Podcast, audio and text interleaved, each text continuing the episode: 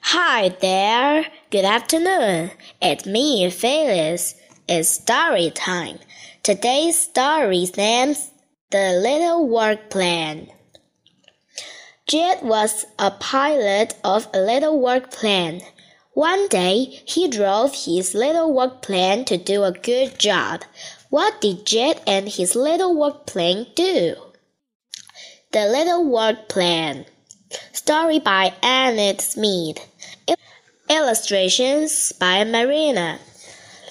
Jed was a pilot at a big airport. He flew the work planes. They were kept in the big sheds by the runway. One day, Jed got a call from a man at the airport.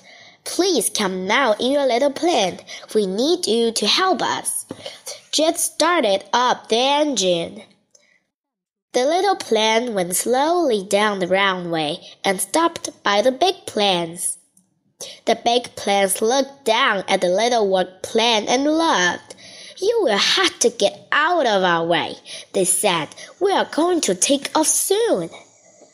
A man came running over to the little plane.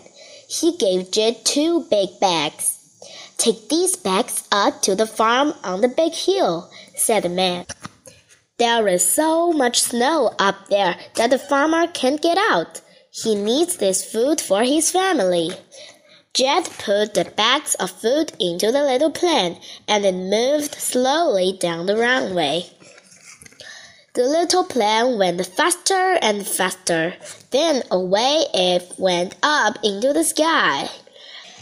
It went out over all the houses and the farms. Soon it came to the big hills. There was snow all over them. I hope I can find the farm, said Jed. The little plane flew around the hills again and again. Jed looked for the farmhouse. Then he saw it.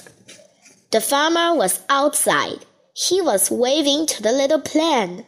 That looks like the place, shouted Jack. Jed pushed the bags of food out. They fell down into the snow by the farmer. Work, shouted Farmer, and the little plane flew back to the airport. The little plane went slowly past the big planes. I did a very good job today, said the little plane. I helped someone who needed me. Let me ask you four questions. Why did the big plan laugh at the little work plan? How did Jed and his little work plan find the place? What did the farmer do when he saw Jed and his work plan? Why did the little work plan feel very happy?